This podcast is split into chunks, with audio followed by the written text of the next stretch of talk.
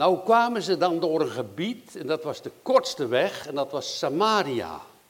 Maar de meeste Joden gingen met een hele boog om Samaria heen, want ze verachten de Samaritanen. De mensen die daar wonen, die waren beneden hun stand. Maar de Heer Jezus doet daar niet aan mee. De Heer Jezus die veracht niemand. Het zijn allemaal, zoals wij ook allemaal zijn, schepselen. En soms kan je je eigenlijk wel eens vernederd voelen en veracht voelen, maar de Heer Jezus doet dat niet. Je mag altijd bij hem aankloppen. Ik heb zelfs uit de Bijbel gelezen dat juist de mensen, dat hij meer oog hebt voor de vernederde mens als voor de hoogmoedige mensen. Kijk u maar naar in de Bijbel. Hij, uh, gij weet uw roeping, zegt de apostel Paulus. Niet vele edelen, niet vele wijzen, maar het verachter, het onedele van deze wereld heeft God uitverkoren, opdat hij die wijze mensen zou beschamen.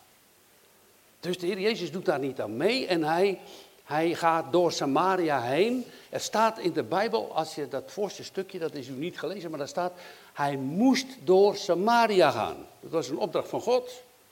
Dat wist hij in zijn hart, de Heer Jezus weet dat. Hij loopt niet zomaar, hij doet de wil van zijn vader. Hij moest in Samaria zijn.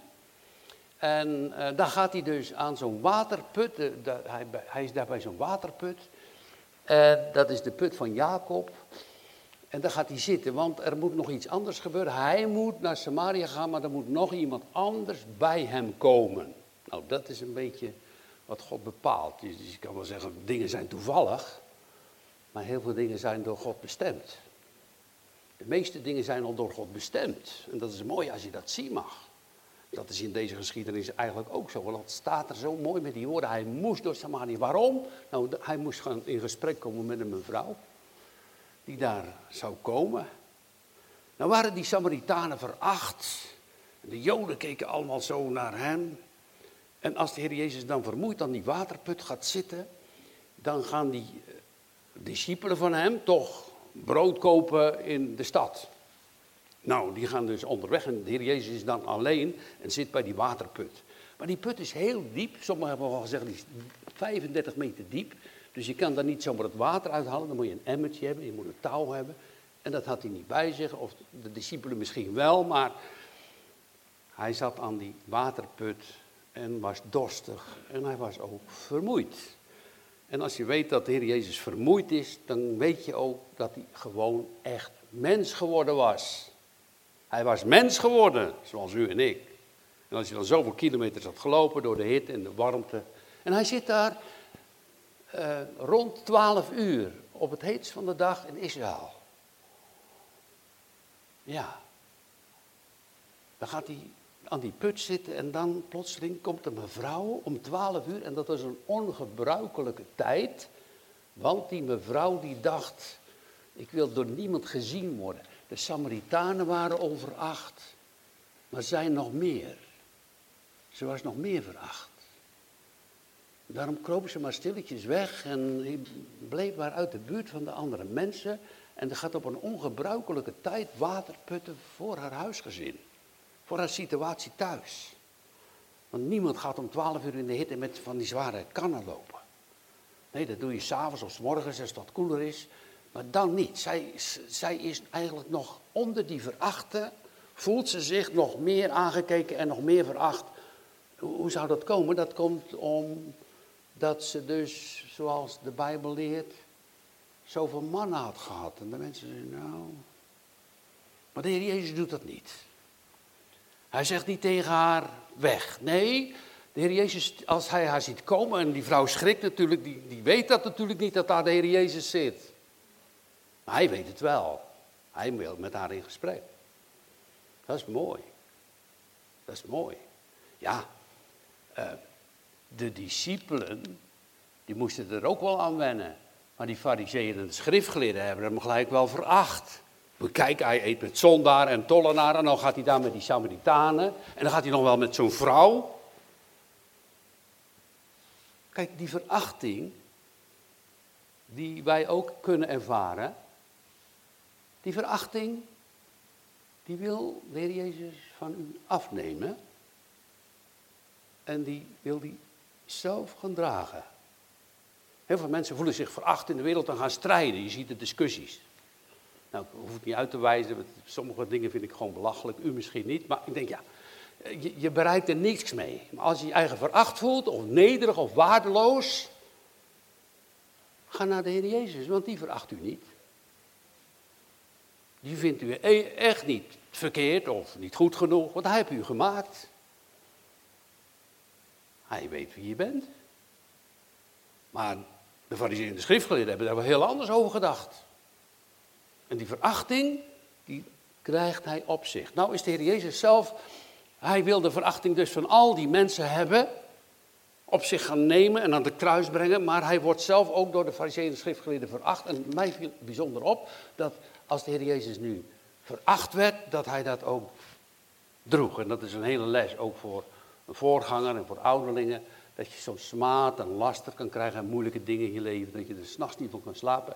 En dan moet je maar proberen te dragen. Dat is een les. Nou, de Heer Jezus deed dat wel. Hij heeft dat allemaal verdragen. Alleen als het om de eer van zijn vader ging, dan stond hij op. Dan sloeg hij ze uit de tempel. Dat is het huis van mijn vader. Maar als ze hem verachten, dan liet hij het gebeuren. Dat is heel opmerkelijk. Als het ging om de eer van het koninkrijk en van zijn vader, dan was hij ene keer een andere man geworden. Dan trad hij op, het gaat om de eer van mijn vader. Het gaat om de eer van het koninkrijk van God en dan, dan was het klaar. Dan sprak hij met gezag. Maar anders hebben ze hem zo vernederd. En kapot gemaakt. En dan wist het wel. Maar hij gaat door, hij is een held. Hè? Hij is de koning, de koning die naar ons toe kwam. De koning uit het huis van David. Hij is nog veel uh, met eer en macht en, en geloof en, en, kracht uh, bekleed als David en alle anderen van heel de wereld. En zo zit hij daar aan die waterput. En die vrouw die komt er, ja, dat had ze niet verwacht. Er zit de Heer Jezus, zit een man. Oh ja, ik, ik zeg maar niks, ik ga het water putten. En, en, dan, en dan gaat de Heer Jezus haar iets vragen. Zegt, wil je mij een beetje water geven? Ze kijkt toch heel verbaasd op. U die een Jood bent, vraagt u aan mij een gunst? Dat heb ik nog nooit meegemaakt. Nou, uh, Simon zou zeggen, Simon de Fariseer, u kent misschien die geschiedenis, die zou zeggen, nou als dat een profeet is, dan zal hij wel weten hoe slecht die vrouw was. U kent dat toch van Simon, die vrouw die komt daar en Jezus geeft daar ook zo'n prachtig antwoord op en hij zegt, ja, maar ze heeft zoveel lief, ze houdt zoveel van mij. Daarom heeft ze met de tranen mijn voeten nat gemaakt. Nou, dat was bij deze vrouw nog niet zo. De Heer Jezus wil haar leren, de Heer Jezus zoekt haar op, de Heer Jezus wil haar redden, want hij is de zaligmaker van de mens en ze moet tot het geloof komen. Dat is hier nog niet aan de hand. Ze komt om water te putten en, en, en dat is verwonderd, gaat u vragen aan mij dat ik voor u uit die diepe put water haal daar verwondert zich heel over en ze zegt, Jezus zei tot haar,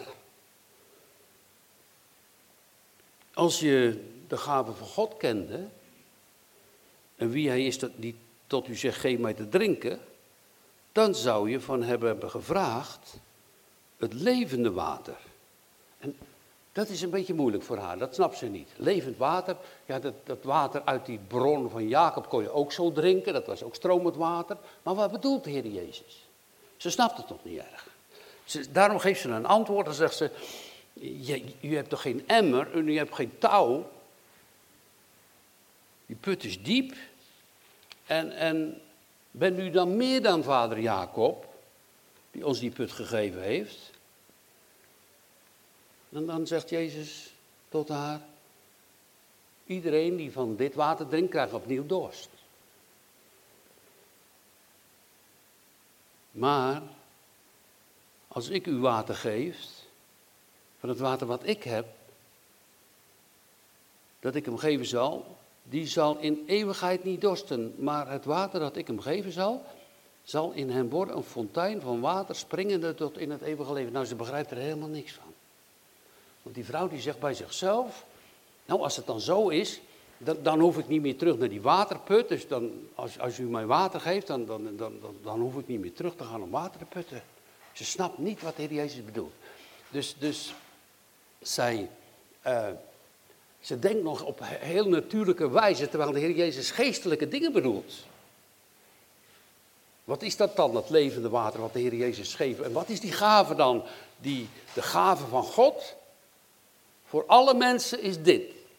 Dat heeft de Heer Jezus, dat heeft uh, Johannes heel mooi opgeschreven. Al zo lief heeft God de wereld, dat hij zijn enige geboren zoon gegeven heeft. Opdat een ieder die in hem gelooft niet zal verderven, maar het eeuwige leven zal hebben. Dus als je de gave van God zou kennen, dat betekent dat de Messias zou komen. Dat is een gave van God en die komt voor u. Die komt naar u toe. Die komt in deze wereld. Die komt om u te redden. Die komt om u zalig te maken. Die komt om u met al uw zorgen, problemen, zonde, pijn, moeite, met alles wat je aan narigheid hebt, of misschien ook verachting, zoals deze vrouw, te helpen en te reinigen en thuis te brengen bij God de Vader. Dat is de gave van God. En hoe deelt hij die dan uit? Dat doet hij door de Heilige Geest. Daar wordt het water mee bedoeld. De Heilige Geest komt in je hart. Dat wordt een bron, een fontein tot het eeuwige leven. Dat gaat niet meer weg. Dat gaat een krachtbron geven. Dat gaan we dadelijk wel zien wat er gebeurt met die vrouw als ze dat levende water ontvangen heeft. Maar dan gaat ze in gesprek. Een mens geeft het zomaar nog niet op. Vaak heb je heel veel woorden en toestanden maken mensen om toch maar een beetje achter hun beschermde wereldje te mogen blijven. Want uh,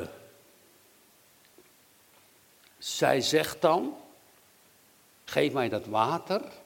En dan gaan we even erop vooruit lopen dat ze zegt, uh, nou laten we toch maar even de volgorde nemen. Jezus zei tot haar, ze is vol van onbegrip, ze wil eigenlijk water hebben, dat ze niet meer naar die put hoeft te lopen, helemaal warm en, en, met die schaamte ook, en dan 12 uur, en dat is heel lastig en moeilijk. En ze voelt zich vernederd, ze voelt zich ook veracht. En dan gaat de Heer Jezus eigenlijk dat, dat levende water uitdelen. Dat is een beetje raar, dat klinkt een beetje raar, maar dat moet u toch van me aannemen. Jezus zei tot haar, ga heen, roep uw man en kom hier. Hij begint, het leven, hij begint haar dus op de plaats te brengen hoe de situatie in haar leven is. Roept uw man en kom hier. Het is heel opmerkelijk dat het gaat hier niet alleen om die vrouw, maar de Heer Jezus wil ook graag dat die man gered wordt. Dus kan je snel omheen lezen, maar Jezus zegt heel duidelijk, roep je man. Laat die er ook bij komen. Niemand is te slecht of weggegooid voor hem. Roep je man, die moet ook tot geloof komen. Zo is het met de Heer Jezus. Hij wil de zonde van ons dragen. Nou, dat is het hele verhaal wat wij hier lezen. De vrouw antwoordde, zeiden, ik heb geen man. Dat staat eigenlijk, uh, uh, ik heb geen man. Jezus zei tot haar, dat heb je wel gezegd. Ik heb geen man. Er staat bij het woordje wel, er staat eigenlijk het woord kolos in het Grieks, kolos. Dat betekent, je hebt het mooi gezegd. Je hebt het wel heel mooi gezegd. En hij zegt erbij, want gij hebt vijf mannen gehad en die gij nu hebt is uw man niet. Dat hebt gij met waarheid gezegd. Ze is er niet omheen gaan draaien. Ze zou natuurlijk ook kunnen zeggen, wat hebben, hebben u er nou eigenlijk mee te maken? U die een Jood bent, komt hier aan die waterput. Wat hebben u met mijn leven te maken? Hoeveel mensen zijn er niet in deze wereld die dat zeggen? Je hebt toch niks met mij te maken? Ik, ik ben toch autonoom, ik mag toch zelf weten wat ik doe? Maar dat doet zij niet. Heel opmerkelijk, dat doet ze niet. En, en, en, en ze hoort het aan en ze zegt niet, het is niet waar. Weet je, wat moeilijk is, was vanmorgen, heb ik iemand opgehaald in de auto en die zei het eigenlijk ook. Ja, ik doe het eigenlijk nooit goed. Ik voel me eigenlijk ook wel eens veracht. Want uh, je, je, komt in gesprek met mensen, maar altijd hebben een ander het gedaan. Dan heb ik het altijd maar gedaan als moeder. Nooit is het een keer aan de andere kant, ja, oh, ik was fout. Dat is ook een hele les voor ons, om dat te leren, dat je denkt, ja, je bent ook niet volmaakt. Onze kerk is ook niet volmaakt, toch? Leven hier toch maar uit de hand van God. Wat Hij ons geeft. Bent u ermee tevreden? Wat God u geeft in de dienst van het woord? Of zegt u, nou, het moet allemaal zus, het moet allemaal zo, het moet dat en dat. Is dat Gods wil? Laten we daaraan denken. Ze is ermee akkoord. Ja, het is waar. Jezus spreekt dat niet goed. Jezus spreekt haar vrij. Zo. Jezus spreekt het niet goed, maar Jezus spreekt haar vrij. Dat gaat gebeuren. Ze hebben eerst nog een aantal argumenten. Ze hebben eerst nog tegenspraak. Ze wil eerst nog tegen de Heer Jezus ingaan, dat blijkt wel. Ze zegt eerst, de vrouw zei tot de Heer Jezus, ik zie dat u een profeet bent, hoe kan u dat nu weten? Een poosje geleden was ik bij een aantal, twee, twee mannen. Ik wist helemaal niet zoveel van hen, of eigenlijk helemaal niks. En toen eh, zaten we daar en we hebben met elkaar gesproken. En toen heb ik precies gezegd wat ze deden. Dus, toen zeiden ze steeds tegen elkaar: Hoe kan hij dat nou weten? Hoe weet hij dat? Ja, weet ik dat? Ik weet het niet. Ik zeg gewoon wat, wat ik op mijn hart heb, dat doen jullie. Oh. Dat, dat, dat gaf indruk. Maar hoe ver het gaat, dat hoop ik ook dat het verder gaat bij die mannen. Maar hier gaat het heel ver. Hier komt het tot zaligheid. Hier komt het tot redding. En dat is de bedoeling van Christus. Hier komt het tot getuigenis. Dit is de Messias. En dat gebeurde met die mannen misschien niet, ik weet het niet. Het gebeurde wel dat ze erkenden, ja, dat kan hij niet weten. Hij vertelt, dat, was bij mij ook zo. Ik ben de Heer Jezus niet, maar dat gebeurde wel. En, en ik zei de dingen, en toen zijn ze op hun knieën gaan bidden. Toen had ik daar toch wel grote verwachting op. Dacht, ja, God werkt door. Ik kan niet, wij kunnen de Heilige Geest niet geven, die komt van God. Die is van God. Jezus kan het wel. Nou, dus, dus hij, zij zegt, ik zie dat u een profeet bent, hoe kan u dat anders weten? U weet heel mijn leven. En dat weet u van u ook allemaal. En je kan dus heel netjes doen en heel, heel, zoals die Samaritaan een beetje bij die vrouw vandaan blijven. Maar de Bijbel leert ook als je je hand in de boezem steekt. Is een beeld, hè. Zou die dan rein of melaats zijn? En dan is je hand melaats van je eigen leven. Van vroeger misschien. Dus je kan niet zeggen, ik ben beter. Daar houdt de Heer Jezus helemaal niet van. Dat wil de Heer Jezus helemaal niet horen. En wij hebben bepaalde zonden heel erg sterk aangezet. En andere zonden vinden we helemaal niet zo erg. Maar ondertussen is het zo vaak ook bij ons mis. En dan moeten we om vergeving vragen. Dan moeten we naar die bron toe. Je wordt dan uitgenodigd, ook vanmorgen, door de Heer Jezus. En, en dan zegt hij, je hebt het mooi, kolos, je hebt het mooi, je hebt het goed gezegd hoe het is. Maar nu, er is nog niet, nadat ze gezegd heeft, u bent een profeet, maar dan gaat ze toch nog, nog een, beetje, ja, eh, een beetje roering brengen in vers 20. Ze zegt, onze vaders hebben op, op deze berg aangebeden. En jullie zeggen dat je naar Jeruzalem moet om te aanbidden. En dat is een verschil. En dan gaat de Heer Jezus daar wel antwoord op geven, maar het was eigenlijk allemaal onnodig, want ja, daar gaat het allemaal vanmorgen niet om bij deze vrouw en voor ons. Jezus zei tot hem, vrouw, geloof mij, het uur komt. Hij weet wel antwoorden, maar het is eigenlijk meer afleiding, zie je? Het uur komt wanneer jullie nog op deze berg, nog op Jeruzalem zult aanbidden. Jullie aanbidden wat je niet weet, en dat is een punt. Stel u voor dat u godsdienstig bent en je bidt God, maar je kent hem eigenlijk niet helemaal precies. Je denkt dat je het allemaal weet, maar je kent hem eigenlijk niet helemaal. Ik denk dat heel veel mensen op de wereld een of andere religie hebben en tot God bidden, tot Allah. Nou, moet ik het allemaal noemen? Moet ook naar onszelf kijken. Kennen wij Hem? Moet God aanbidden in geest en waarheid. Jullie aanbidden wat je niet weet. Maar wij aanbidden wat we weten. Als we als ouderlingen of als predikers niet op dat vaste fundament van zijn woord blijven staan, dan gaan we wankelen. Dan gaan we met alle wind van leer, worden we heen en weer geschoven. Dus we moeten weten wat we ook vertellen, wat wij ook zullen bidden tot God. Is het volmaakt? Nee. Daarom leert hij ons het allervolmaakste gebed, onze Vader. Uw naam wordt geheiligd. Dat. Jullie weten het niet wat je precies bidt. Je hebt wel een dienst. Maar dat brengt je nooit terug bij God. Maar de dienst van God is dat de zaligheid is uit de Joden. En de zaligheid die uit de Joden is, daar is aan beloofd aan Abraham, Isaac en Jacob, van Abraham uit Ur, de Galdeeën, uit u zal een zoon komen. Dat is al de vroegere belofte uit het paradijs. Uit u, Jacob, Juda, David, Christus. Nou, veracht. Ja, mensen snappen dat niet. Maar mooi dat het zo is bij God, want hij gaat naast die vrouw zitten. Hij vraagt haar om een gunst. Hij staat er niet boven, hij gaat haar redden. Nou, mooi hè? Dus de heer Jezus gaat het uitleggen. Beetje lastig. De zaligheid is uit de Joden. Maar het uur komt en is nu wanneer de ware aanbidders de Vader aanbidden, zullen in geest en waarheid. Want de Vader zoekt ook hen die hem zo aanbidden. God is een geest en die hem aanbidden, moeten hem aanbidden in geest en waarheid. En dan komt een vrouw die gaat nadenken en die denkt, wacht even, ik weet toch nog, ook nog iets, dat heb ik wel gehoord van het Joodse volk. Ik snap het wel niet helemaal, maar dat hebben we wel gehoord. En ze zegt, ik weet dat de Messias komt. Hij, hij zal de Christus, dat is de gezalfde genoemd worden. Als die komt, zal hij ons alle dingen leren. Nou, Jezus zegt tot haar, ik ben het. Ik ben het. Ik ben de Christus.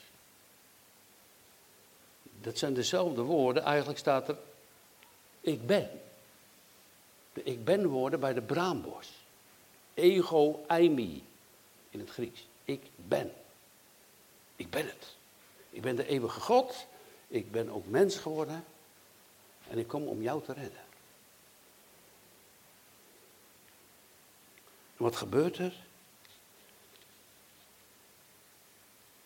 Hier, op dat moment, maakt God, Jezus, door zijn kracht en door zijn genade en door de Heilige Geest, een bruid. Ze zeggen, ik heb vijf mannen gehad en deze man die ik nu heb is mijn man niet. En dit is de zevende man, Jezus, is haar eeuwige man geworden. Jezus neemt haar als zijn bruid. Die anderen verachten, voor anderen te minderwaardig, schaamt Jezus zich niet om haar dadelijk als een reine bruid voor te stellen aan zijn vader. Dat is mooi, hè? Dat is het evangelie. Dat is wat Christus doet. Dat is wat hij kan. Daarom kwam hij naar deze wereld. Voel je nou niet te hoog of te hoogmoedig om samen met zo'n vrouw aan de voeten van de Heer Jezus te zitten, toch? Om zo bij Hem te komen en Hem te aanbidden en Hem lief te hebben en te gaan geloven in Hem.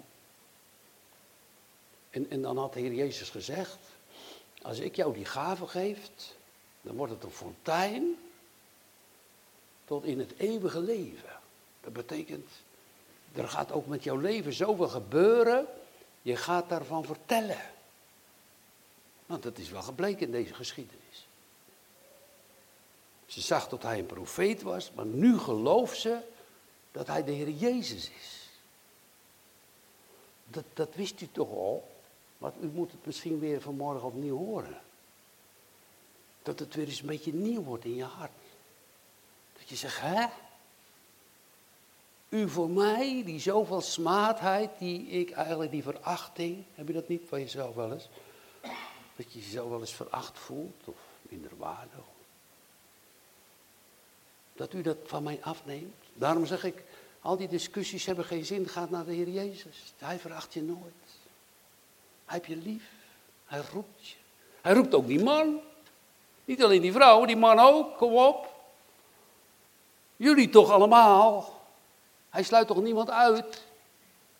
Dat wil hij niet. Nou. Ik ben het. Ego, I, me. Ja, dan, dan, dan komen die discipelen terug, die verwonderen zich.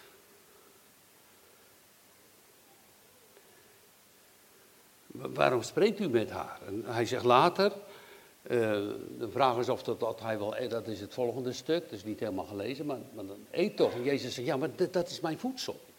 Ik eet nu, ik, ik, lees helemaal niet dat die vrouw hem nog een uh, kan water gegeven heeft. Dat ze nog geput hebben, staat er helemaal nog niet bij. Maar Jezus gaat nu het levende water aan haar uitdelen. Alsjeblieft voor jou. Als je wist de gave die God geeft, dan zal ik het levende water, dat is het geloof in de Jezus Christus.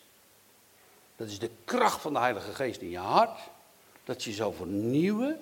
Dat jou een kind van God maakt, de bruid van God maakt. Omdat je op die manier een fontein wordt van levend water. Dus er gaat ook met jouw leven gaat er wat gebeuren. Je gaat iets anders doen. Nou, dat zag je ook al terug bij de discipelen.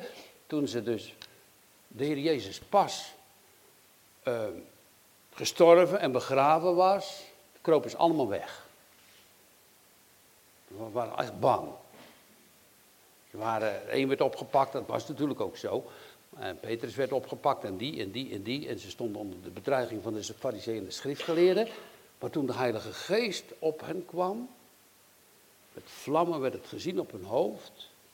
Spreken ze in andere tongen en andere talen. Toen is alle schroom is van hen afgevallen. Plotseling getuigen ze van Jezus Christus, de Zoon van God.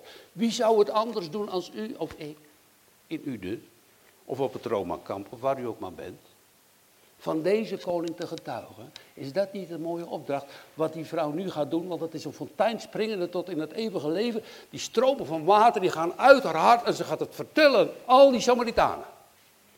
Is deze niet de Christus? Ze roept, komt! Allemaal komen! Wauw.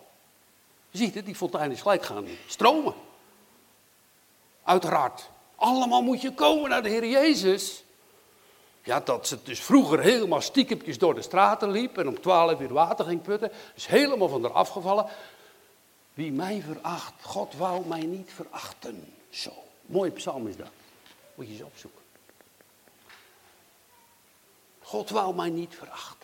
Dat is een blijdschap. Dat is, kijk, als God iets weggeeft, wil hij ook de roem en die liefde blijken. En, en die eer daarvan ontvangen, toch?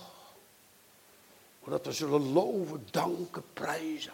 Halleluja, dank je wel, Jezus Christus, dat je zo voor mij gekomen bent. Dat je me niet losgelaten hebt, dat ik zo me eigen zo slecht voel. En, zo. en u niet. Ja, hij spreekt het niet goed. Hij spreekt ze vrij. Geef al die zonden maar aan mij. En nagel die dan aan het kruis. Sterf met mij en sta op in een nieuw leven. Ik zal voor jullie aan het kruis gaan. Nou, dat is het evangelie. En dan roept die vrouw, kom. Kom allemaal. Wat een wonderlijk iets. Kom, zie een mens als een levende getuige. Is deze niet de Christus? Ze kan eigenlijk niet scheiden van die man. Ze heeft hem gevonden, haar liefste. nu moeten die anderen ook dat levende water gaan drinken. Het levende water dat God uitdeelt, ook vandaag nog, als u onder de prediking zit. Je zou dus kunnen zeggen, moet u voorstellen, mensen komen naar een kerkdienst of willen nagedenken over het geloof, of ze worden geroepen, dat is eigenlijk heel mooi, wat hier ook staat. Dan kan je zeggen, nou dat is wel een beetje apart hè, met die vrouw, want uh, ja, dan hebben ze die tegenwerpingen en ze snappen het nog niet gelijk. Maar, maar hoeveel uur zit ze nou bij Jezus? Maar anderhalf, twee uur. En hoeveel kerkdiensten zijn er bij sommige mensen al niet voorbij hun oren gegaan zonder dat ze weten welke God ze aanbieden. Om te kennen Jezus Christus in je hart en dan te getuigen en te weten, Hij zorgt voor mij. Hij is mijn goede herder. Nu, nu hij al mijn zonden wegneemt, kan ik niet anders als over hem getuigen. En het uitdragen in de wereld. Wat een trouw en wat een liefde. En dan gaat het niet meer over wat ik allemaal deed of wat ik allemaal kan. Dan gaat het over zijn heerlijke naam. Dat is de bedoeling van onze Heer Jezus.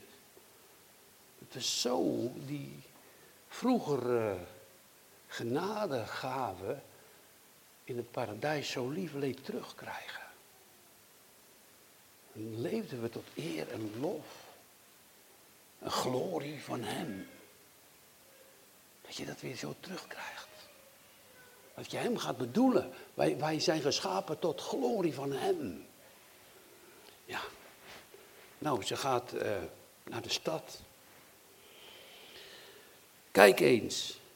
Zo kwam ze als een schuchtere vrouw. En nu is ze getrouwd met nummer 7. Mooi, hè? Ja.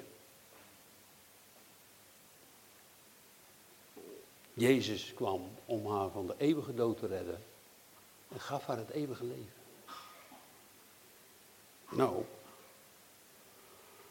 ze gaat. En zo zal Jezus haar voorstellen bij zijn vader. U ook? En ik ook? Moet ik dan zeggen, nou wacht even, ja.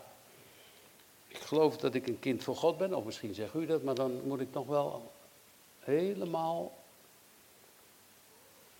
ja, al, al dat niet meer, en, en dat zal ook best gebeuren, maar uh, zou je daarmee God genoeg doen? Nooit. Dat leert de Bijbel. Je komt nooit op die hoogte dat God zegt, nou is goed genoeg. Weet je wanneer wel? Als je in zijn zoon gelooft, want dan ben je bedekt. Want die deed het allemaal voor jou. Die heb jou in jou, zijn handen gegraveerd. Die zegt, ik neem jou mee. Je staat op mijn rekening. Ik heb voor jou betaald. Meer dan goud en zilver. Ik betaal je met mijn bloed. Daarom kan je zeggen en getuigen voor deze vrouw.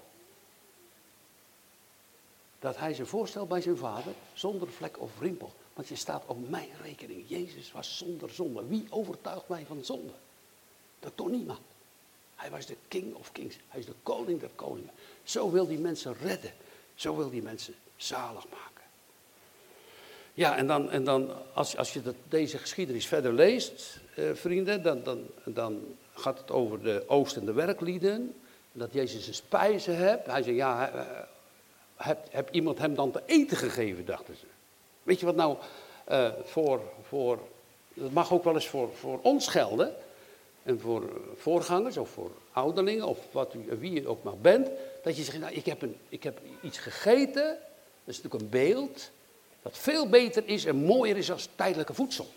Wat zou de Heer Jezus bedoelen? Nou, iemand heeft dus van mij genade, liefde, vergeving door het bloed en door mijn kruisverdienst ontvangen. Dat is mijn eten, daarom kwam ik. Uh, hier is de gave van God de Vader. Als niemand daar gebruik van maakt, dan huilt de hele hemel. Als er gebruik van gemaakt wordt, dan zeg je, ja, dit is mijn zaligmaker. Hij veracht mij niet. Hij heeft mij lief. Dan maak je gebruik van de hemel, van Jezus Christus, van de gave van God de Vader. Je mag gebruik maken van het werk van de Heilige Geest in jouw hart. En dat is eten voor God. Dat is een spijs. Dat is, dat, dat is zo geweldig voor God. Waar niet alleen God, maar ook de engelen over zullen juichen. Als iemand zich bekeert tot God. Je kan niet zonder de Heer Jezus sterven. Je kan het lang vol willen houden. Je kan lang tegenspraak willen geven. Maar ik zeg u vanaf deze plaats, zonder Jezus is geen leven. Maar je bent voor eeuwig verloren. Hoe mooi je er ook uit wil zien. Maar met Jezus Christus, de Zoon van God, ontvangt u uit genade door het geloof het eeuwige leven. Want de Bijbel leert ons, wij zijn gerechtvaardigd door het geloof in Hem. Dat is zo geweldig. Dat gaat hij hier doen. Die vrouw die gaat vertellen in Samaria. Heb je niet gehoord? Je moet allemaal komen. Hij heeft precies gezegd wat ik gedaan heb. Nou, voor die enkele woorden, voor die getuigenis, gaat die vrouw getuigen onder die Samaritanen. En die Samaritanen die komen allemaal, nou ik weet niet hoeveel, maar toch, toch. Ik, ik denk die man ook waar ze mee samenwonen, komt er ook bij. En die gaan luisteren naar die Jezus. Gaan allemaal luisteren. Terwijl de Heer Jezus uit Jeruzalem komt en daar een grote afstand werd gehouden. Terwijl de Heer Jezus in Jeruzalem was en zegt, de zaligheid is uit de Joden, ik ben niet gekomen dan voor het huis van Israël. Hebt hij daar zoveel smaad en ellende gevoeld, daar kon hij niet eten. Hij gaat eten bij de Samaritanen, bij de verlorenen. Bij degenen die denken dat ze het niet waard zijn. En hun hart voelen, ja ik ben het niet waard. Mag je best zeggen hoor tegen God. Hij weet heus wel hoe het is. Je bent niet waard, zegt die ene man achter in de tempel. Hij slaat op zijn borst. God rechtvaardigt hem. Neem de lijnen van de schrift en de duidelijkheid van het woord van God tot u. Lees wat God doet. Hij veracht uw tranen niet. Hij neemt u bij de hand. Hij brengt u thuis. Hij heeft u lief. Hij kwam niet voor niets. Hij kijkt daar een grote schare die niemand tellen kan. En daar mag je bij zijn.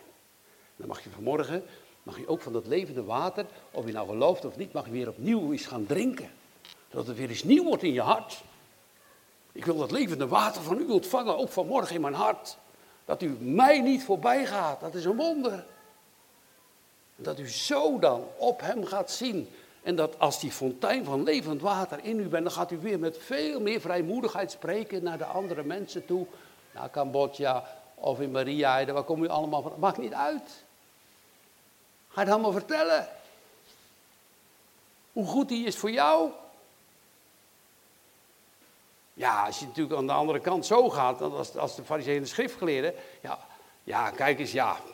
Ja. Hoeveel fouten kunnen wij niet maken? Ook met evangeliseren, ook met spreken met andere mensen. En hoeveel fouten hebben we niet gemaakt? Dus ja, wij zijn drie naar jezelf, hè. Maar ga nou eens vertellen wat God voor jou deed. Ga nou eens bij die, ja dat is lessen voor mij ook. Ga nou eens bij die mensen dat je denkt, nou die zijn toch geen dubbeltje waard. Nou, we hebben geen dubbeltjes meer, maar dat was vroeger toch. Ga nou eens eh, bij die mensen vragen, eh, heb je voor mij een bakje koffie of zo, een gunst. Vinden ze mooi. Mensen vinden dat heel mooi. Vooral mensen uit Arabische landen vinden dat heel mooi. Je komt bij Arabische, dat trouwens weet onze broeder Kazachstan ook. Dat komt niet weg en je moet iets nemen toch? Dan vinden ze mooi dat je iets van hen wil hebben. Zo, zo vindt de Heer dat zo geweldig. Als je uit hem krachten trekt. Dat weten we toch. Van die bloedvloeiende vrouw die de zoom van zijn kleed aanraakte. Er is kracht van mij uitgegaan. Vond hij dat erg? Nee, natuurlijk niet. Dat vond hij geweldig. Maar hij noemt het wel. Dat is voor mij iets verlangd. Verlangt u ook iets vanmorgen van de Heer Jezus? Trouw, liefde, genade. Toch, doe het. Hij roept u. En, al die Samaritanen zijn gekomen. En die Samaritanen die komen dan bij de Heer Jezus. En die zeggen, alsjeblieft Heer Jezus, ga toch niet weg. Blijf twee dagen bij ons. Blijf bij ons. Jezus blijft dan twee dagen bij hem. En dan is het prachtige antwoord, dat, dat is u niet voorgelezen, maar dat ga ik u nu voorlezen. En er geloofde er veel meer om het woord van de Heer Jezus. Dus het, is niet alleen die vrouw, die heeft wel getuigd daar. De Heer Jezus heeft haar gebruikt. Die heeft al die mensen geroepen. En ze zeiden tot de vrouw, ja wij geloven niet meer om wat u zegt. Dat is natuurlijk goed wat die vrouw zei. Maar daar gaat het niet om. Wij geloven niet om, maar wij geloven om wat God zegt in je hart. Want wij zelf hebben hem gehoord en weten dat deze waarlijk is de Christus en de zaligmaker van de wereld. Hier zie je een getuigenis die, terwijl de Heer Jezus nog maar in Johannes 4, hè, nog maar niet zo lang met zijn discipelen omgaat, dat deze getuigenis van de Samaritanen veel eerder is als de getuigenis van Petrus. Gij zijt de Christus, de Zoon van de levende God, Matthäus 18. Ze zijn dan nog een stuk voor. En ze zeggen dat hij de zaligmaker is van heel de wereld. Dat is ook dus voor u, wie u dan ook maar bent. Een ander is er niet en een ander prediken wij hier niet. Dat gaan we niet doen. Er is maar één naam onder de hemel gegeven. Jezus. Dat is het. Dat hij de zaligmaker is, niet alleen van de Joden. En nu ook niet alleen van de Samaritanen, maar voor heel de wereld. Een geweldige mooie getuigenis. Laten wij ook uitgaan. Als je dat levende water ontvangen hebt, biddend en ieder op zijn eigen manier. Kan je ook bidden doen. Ik denk, ja, ik weet niet hoe ik de mensen moet bereiken. Mag je ook vragen, God alstublieft, opent u de deuren. Jezus zei toch tegen de apostel Paulus, ik heb u. wat? Een geopende deur gegeven. Het was al vooruitgewerkt door God. Ga daar maar heen. Ik heb u daar in die havenplaats een geopende deur gegeven, daar in Turkije. Er zullen velen komen. Naar mij gaan ze luisteren. Uh, zullen we zo ook met de kinderclub, met de pit, met u de verwachting hebben om de levende God. Dan hebben we toekomst. Toekomst om te vertellen hoe, God, hoe groot en goed Jezus voor ons was. Gaan we het doen? Amen.